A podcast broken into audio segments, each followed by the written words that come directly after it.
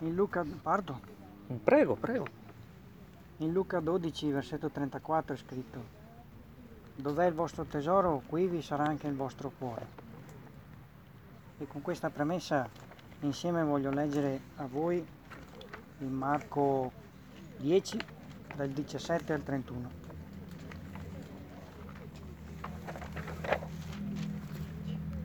Or come egli usciva per mettersi in cammino, un tale accorse e inginocchiatosi davanti a lui gli domandò, Maestro buono, che farò io per ereditare la vita eterna? E Gesù gli disse, perché mi chiami buono? Nessuno è buono, tranne uno, cioè solo il Dio. Tu sai i comandamenti, non uccidere, non commettere adulterio, non rubare, non dire false testimonianze, non far torto ad alcuno, onora tuo padre e tua madre. Ed egli rispose, Maestro, tutte queste cose io le ho osservate fin dalla mia giovinezza. E Gesù, riguardatolo in viso, lo amò e gli disse, Una cosa ti manca, va, vendi tutto ciò che hai e dallo ai poveri, e tu avrai un tesoro nel cielo. Poi vieni e seguimi. Ma egli, attristato da quella parola, se ne andò dolente, perché aveva di grandi beni. E Gesù, guardatosi attorno, disse ai suoi discepoli, quanto malagevolmente coloro che hanno delle ricchezze entreranno nel regno di Dio. E i discepoli sbigottirono a queste sue parole. Gesù da capo replicò loro, figlioli, quant'è malagevole a coloro che si confidano nelle ricchezze entrare nel regno di Dio. È più facile ad un cammello passare per la cruna di un ago che ad un ricco entrare nel regno di Dio. Ed essi vi più stupevano, dicendo fra loro, chi dunque può essere salvato? E Gesù riguardateli disse, agli uomini è impossibile, ma non a Dio, perché tutto è possibile a Dio. E Pietro prese a dirgli, ecco, noi abbiamo lasciato ogni cosa e ti abbiamo seguitato. E Gesù rispose, io vi dico in verità che non vi è alcuno che abbia lasciato casa, o fratelli, o sorelle, o madre, o padre, o figlioli o campi per amor di me e per amor dell'Evangelo, il quale ora, in questo tempo, non ne riceva cento volte tanto. Casa, fratelli, sorelle, madri, figlioli, campi, insieme a persecuzioni, e nel secolo a venire la vita eterna. Ma molti primi saranno ultimi, e molti ultimi primi. Per il sermone di oggi ho voluto citarvi questo passo per ricordare a me stesso e a tutti voi che mi ascoltate quanto è importante fare la scelta giusta, quanto è importante scegliere il Signore. Nella vita quotidiana, come ben sappiamo, ogni nostro pensiero, ogni nostra parola, ogni nostro comportamento e ogni nostra azione sono determinati dalle nostre scelte. Se riflettiamo un po', ci accorgeremo che sono tantissime e per questo motivo meritano essere sempre vagliate secondo gli insegnamenti che il Signore ci offre mediante la sua parola. Così anche in questa occasione il Signore ci aiuta a capire, attraverso questo esempio vissuto in prima persona, da che parte stiamo. E soprattutto comprendere se nel nostro cuore il Signore è la cosa più importante. O se esistono altre cose che possono frapporsi tra noi e Lui. Lungo il cammino il Signore incontra un giovane benestante molto religioso, che inginocchiatosi davanti a lui gli chiese chiamandolo Maestro buono, cosa devo fare per ereditare la vita eterna? La consapevolezza di rivolgersi all'unico Maestro con la M maiuscola in circolazione è un atto molto umile da parte del giovane, che viene premiato in questa prima parte del passo con l'attenzione che il Signore gli diede, ascoltandolo. Per tutti noi prima di continuare è giusto quindi chiedersi, anche noi ci rivolgiamo a Lui allo stesso modo considerandolo come il nostro unico maestro? La Bibbia ci ricorda che il nostro Signore, che il Signore al quale crediamo, ha molte specialità, con le quali definirsi e o ancora meglio esprimersi. Egli infatti è il creatore di tutte le cose e da questo lo possiamo definire come un artista. Egli ha realizzato un piano così meraviglioso per regalare a tutti coloro che credono la possibilità di ricevere la salvezza eterna e di conseguenza lo possiamo definire come il nostro Salvatore. Egli, grazie al suo gesto infinito d'amore sulla croce, ha sconfitto il maligno e la morte. Per questo lo possiamo definire come il nostro eroe. È necessario però ricordare che dalla nostra parte ogni giorno non abbiamo un Dio lontano, ma l'unico vero Dio, il Signore che ci ama, nonostante la nostra natura peccaminosa, che ci ascolta nonostante non possediamo alcun merito, che ci guida ad ogni prova come il nostro buon pastore, che ci protegge dal maligno e dal peccato, come la nostra armatura che ci consola quando il nostro cuore è affranto dal dolore, come il nostro unico e vero amico. In tutte queste meravigliose, chiamiamole pure sfaccettature, il Signore è anche il nostro Maestro, perché a tutti noi che siamo Suoi figlioli e anche Suoi allievi, vuole insegnare i Suoi comandamenti, plasmare i nostri cuori secondo la Sua volontà, sempre se in primis lo vogliamo. Questo è ciò che il giovane ha sentito in cuor suo, avvicinandosi con umiltà all'unico maestro che poteva dargli una risposta in relazione alla vita eterna, perché sapeva di poterla ricevere proprio da lui. La precisazione che il Signore fa nella sua risposta con una controdomanda aiuta il giovane e di conseguenza anche tutti noi a ricordare chi è l'Iddio buono. Egli, come ben sappiamo, è amore, è luce, è misericordioso, è giusto, è paziente. E come lui stesso definisce il Padre, il Dio è buono. E come lui non ve n'è alcun altro. Un dato che non è approssimativo, ma che racchiude tutta la sua meravigliosa essenza alla quale ognuno di noi è invitato a conoscere, ad amare e a servire. Successivamente il Signore amplia la sua risposta, ricordando tutti i comandamenti, eccetto l'ultimo, che sono relativi all'amore verso il prossimo. Mettendoci nei panni di quel giovane, sappiamo quanto sia importante rispettare la volontà del nostro Signore per riuscire a piacergli. Non a caso, per quanto siano antichi, i comandamenti che Dio consegnò a Mosè sul monte Sinai sono ancora attuali, perché purtroppo continuano ad essere trasgrediti. Fatto ancora più determinante è la stessa citazione che il Signore sta facendo in questa occasione, perché sapeva e quindi conosceva il cuore di quel giovane. Allo stesso modo il Signore conosce il cuor nostro e sa benissimo come ci siamo comportati fino ad oggi e se quei comandamenti li abbiamo rispettati oppure no. Parole che suscitano un profondo esame di coscienza, sia nel cuore del giovane, sia nel nostro. Parole che ci invitano a guidarci, a guardarci dentro con umiltà e allo stesso tempo con la consapevolezza di essere peccatori e bisognosi della grazia del suo perdono. Certo di averli rispettati, il giovane risponde con fermezza, Maestro, tutte queste cose io le ho osservate fin dalla mia giovinezza. Ma a questo punto il Signore fa una cosa che molto spesso noi dimentichiamo. Guardatelo in viso, lo amò. Sì, proprio così, cari fratelli. Il nostro Signore, oltre a conoscere per bene il nostro cuore, sa guardare nei nostri occhi, perché come ben si sa, gli occhi sono lo specchio dell'anima. E in quell'istante Gesù aveva riconosciuto la sincerità di quel giovane che nella sua vita aveva imparato ad amare il prossimo, rispettando la sua volontà con i comandamenti.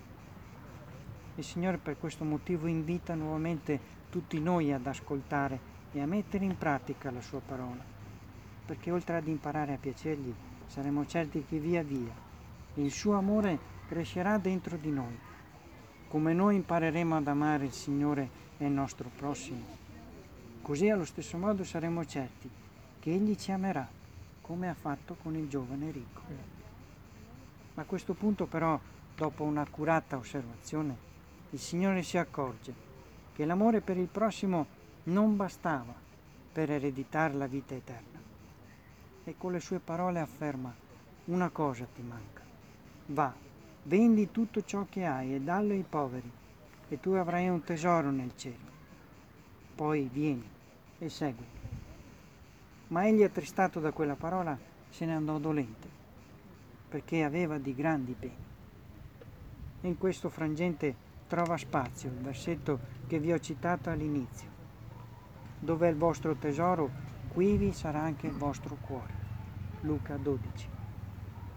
La realtà che il Signore ci mette di fronte con questo esempio di storia, vissuta in prima persona, è la stessa che purtroppo ostacola la comunione cristallina con Lui. Il giovane ricco, per quanto interesse avesse dimostrato nell'amare il prossimo, rispettando i comandamenti, non aveva purtroppo compreso quanto fosse altrettanto importante amare il Signore più di ogni altra cosa.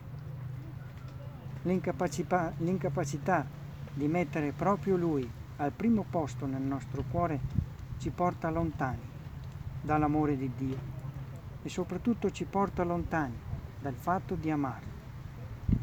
Se in fondo al nostro cuore esiste qualcosa che ci divide dal Signore, dobbiamo assolutamente privarcene. E in questo caso il Signore sapeva cosa c'era in fondo al cuore di questo giovane e l'amore per la ricchezza lo aveva letteralmente fatto schiavo, al punto che non poteva più farne a meno. Per questo motivo gli chiese di vendere tutto ai poveri, per vedere se sarebbe riuscito ad amare tanto il Signore più delle sue ricchezze per poi seguirlo. Purtroppo ciò che gli mancava da fare si è rivelato determinante e altrettanto fatale. Rapportato ai nostri giorni, quante persone continuano a seguire i propri sogni o ad amare qualsiasi cosa più del nostro Signore.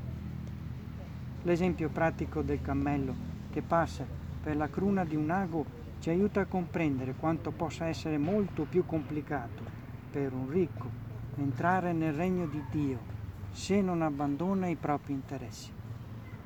Per questo motivo possiamo citare tantissimi esempi, al di là della ricchezza materiale, come sono i soldi, le case, le macchine. Ciò che rende schiavo il cuore dell'uomo può essere la carriera, il sesso, la droga, l'alcol, il divertimento nello sballo più assoluto e così via.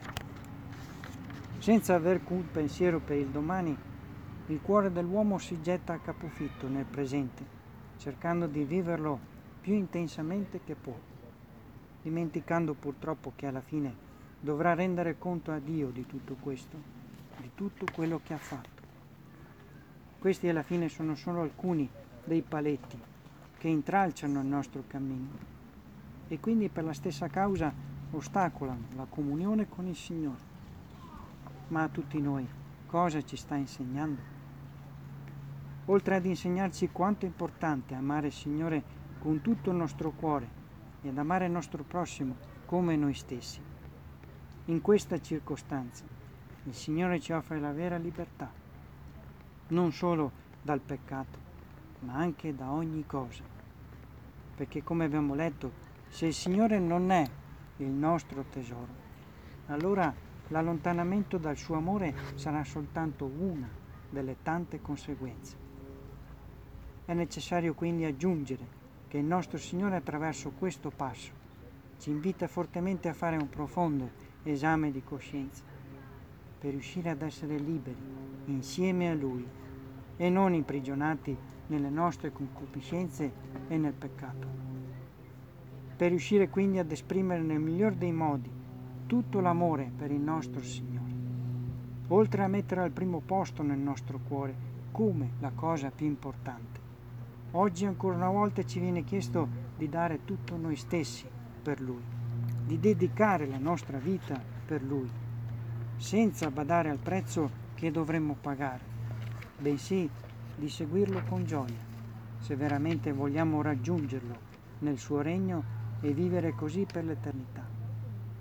A questo punto il cerchio si chiude, perché la scelta che il Signore ha fatto su di noi donandoci la fede, si realizzerà pienamente se anche noi oggi contraccambiamo a questa scelta, continuando a scegliere Lui, che è la nostra priorità, ma anche la nostra via, la nostra vita, la nostra verità, continuando così a seguirlo nel cammino che Egli ci ha indicato, con umiltà, ubbidienza, fedeltà, amore, mansuetudine, longanimità.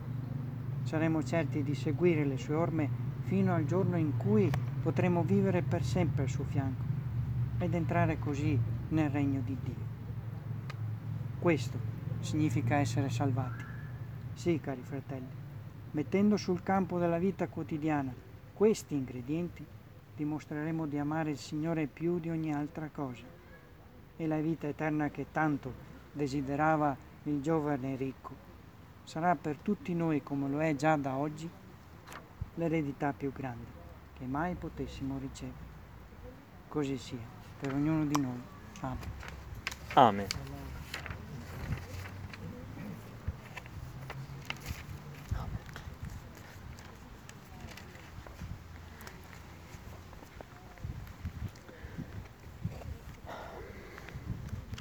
Signore, ti ringraziamo per questa parola benedetta, per questa parola così potente che tu hai messo nei Vangeli, Signore, che come non credenti, ma anche come credenti, ferisce, Signore, di quella contrizione che mena a vita. Come non credenti un giorno abbiamo dovuto lasciare per seguire te, lasciare il nostro peccato, rinunciare alla nostra vita, accettare lo Spirito Santo, accettare il perdono, per seguirti. Ma fa, Signore, che anche come credenti, commerciando in questo mondo, Signore, avendo così tante luci che luccicano attorno a noi, ti prego, Signore, di preservarci dal diventare ricchi una volta che siamo credenti, Signore di amare qualcosa in questo mondo che diventi più importante del seguire te. Che benedizione, Signore, che chiunque ascolti queste parole nel suo cuore le riceva e pensi, Signore, per se stesso, sono ricco o sto seguendo Gesù? Io lo penso per me, Signore. Grazie. Grazie per la parola che viene dal cielo, Signore, che tu metti nel cuore dell'uomo. Investiga i nostri cuori, Signore, e se trovi qualche ricchezza, faccela vedere. Così come ha fatto Gesù col giovane ricco. Forse il giovane ricco non capiva, non se lo immaginava nemmeno, ma Gesù ha puntato il dito e gliel'ha fatta vedere. Fai la stessa cosa con noi, Signore. Facci vedere qual è la nostra ricchezza che dobbiamo lasciare per seguirti benedicici. Grazie, nel nome di Gesù. Amen. Amen. Grazie Dani.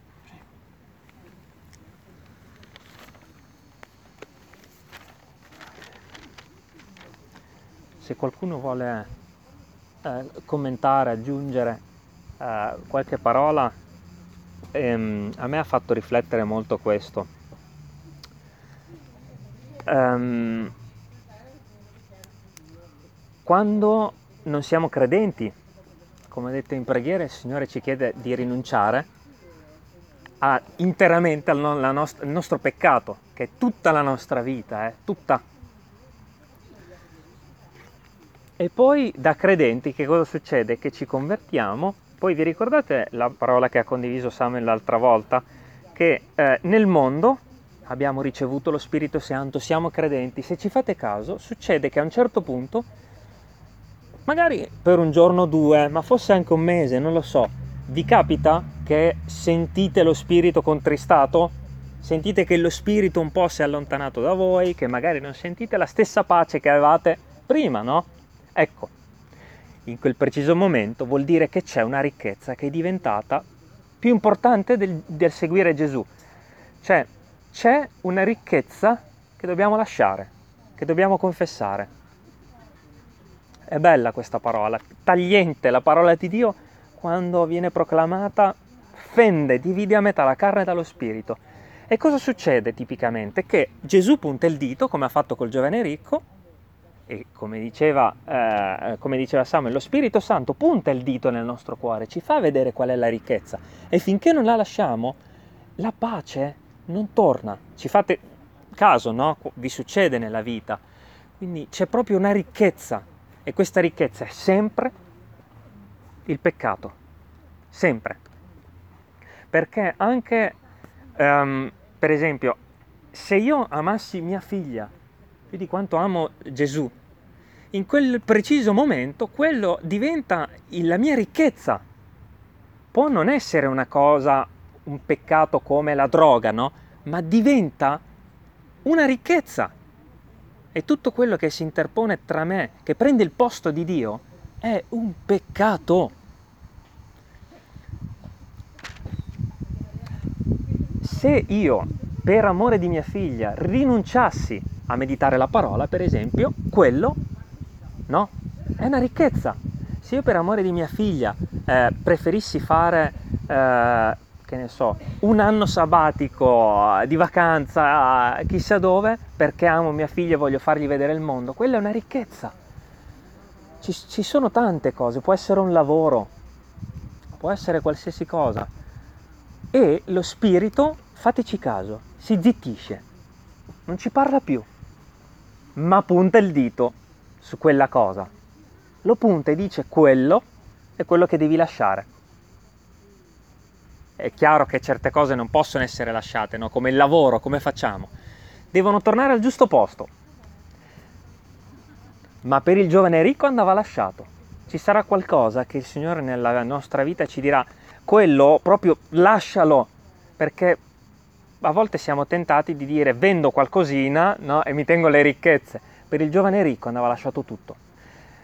Io non so dire nella vostra vita che cos'è che dovete, lo può fare solo lo Spirito. No.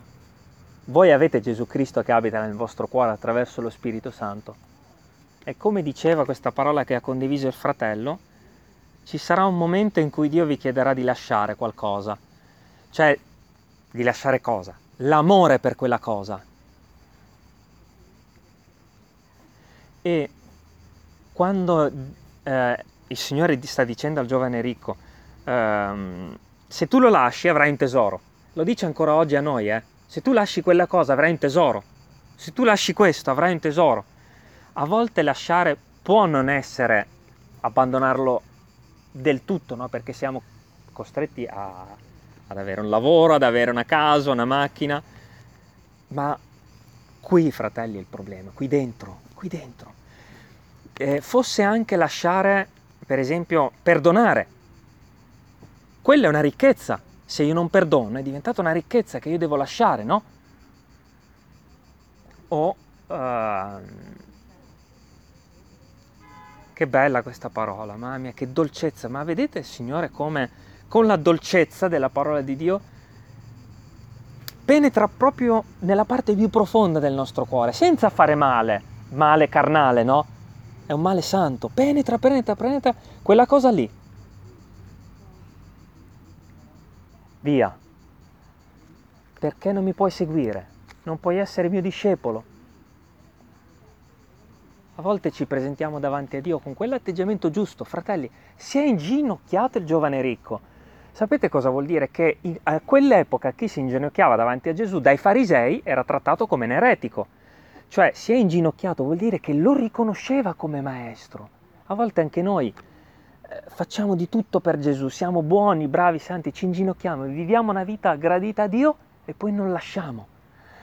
Non lasciamo, uh, non perdoniamo oppure non vendiamo quella cosa oppure non smettiamo di usarla, non lo so, no? Ai ai ai, io sono il primo che questa mattina ne esce bastonato dalla parola di Dio, no? Che, che santa che è la parola di Dio, che, che dolce, che bella la parola del Signore. Adesso non mi ricordo qual è, dice la parola è capace di discendere, discendere Certo. la carne dalle ossa, dalle giunture e dalle midole, no? Perché penetra e va fino in fondo perché in effetti no, Amen. Non, non esistono strumenti pari alla sua che possano fare questo. E sì, sì. Ci sono alcune persone, mi è capitato questa settimana di parlare con una persona che aveva una ricchezza e questa ricchezza era pensare che, ehm, che la parola di Dio non fosse tutta verità. Quella è una ricchezza, metti in dubbio. che l'Apostolo Paolo ehm, ha detto delle cose sbagliate. Quello è una ricchezza, va lasciata. Perché non puoi seguire Gesù, no? Vedete quante cose. Vedete quante cose. Questa ricchezza può essere di tutto. Anche pensare qualcosa, quella può essere una ricchezza. E come fa quella persona che pensa che la Bibbia non sia la verità a seguire Gesù? Non può, no? Ricchezza. Quale ricchezza abbiamo oggi nel cuore che ci interrompe nel cammino con Gesù? Può essere il nostro peccato perché non siamo convertiti, ma può essere da convertiti qualcosa che si è interposto, no? E possiamo solo pregare. eh, se conosciamo qualcuno che è in questa situazione, possiamo solo pregare, fratelli. Non azzardiamoci a, a dirgli questo lo devi lasciare noi, lasciamo che sia la parola di Dio a farlo. Mai noi, fratelli, perché combiniamo dei disastri. Dei disastri. La- preghiamo e proclamiamo la parola. Se ci chiede qualcosa, parliamogli attraverso la parola. Eh, io parlo per me stesso perché per questa persona non c'è niente da fare. È ferma, non camminerà col Signore, non ci sarà nessun modo per fare un solo passo in più con Gesù. Non lo può fare se non lascia quella cosa. Che bello. E io che voglio camminare, se ho qualcosa, la devo confessare questa ricchezza, perché solo il Signore da certe ricchezze può eh, concederci il privilegio di lasciarle. Ci sono certe ricchezze che solo Dio può farcele lasciare, eh? nessun altro. Per esempio il perdono. Chi può perdonare se non il Signore in noi? La carne non vuole. O l'amore per qualcosa in questa vita? Fratelli, Paolo poteva lasciare la sinagoga, non poteva, solo Gesù in lui ha potuto farlo. Pietro poteva lasciare quella barca, la famiglia. Gesù poteva lasciare il cielo senza l'amore. No, solo l'amore può farci lasciare quella cosa, perché diventa tutto più importante. Grazie Dani, Dio ti benedica. E per noi che abbiamo ascoltato, ma per Dani stesso, eh, non è che Dani stava proclamando a se stesso, un figlio di Dio proclama a se stesso. Per tutti noi che siamo qui, no? Penso che Dani possa ammettere. Io quando predico, predico prima. Cos'è che, quale ricchezza si è formata nel nostro cuore? Se ci fermiamo davanti a Dio in preghiera, vedrete che Dio ce le fa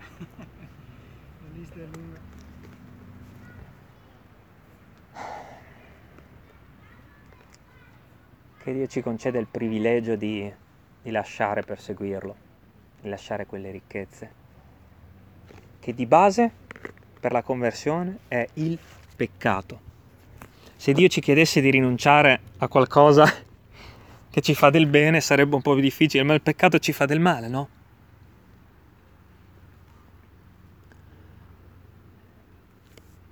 Chi vuole pregare per concludere, se volete traduco ragazzi, se volete pregare, sentitevi liberi di farlo.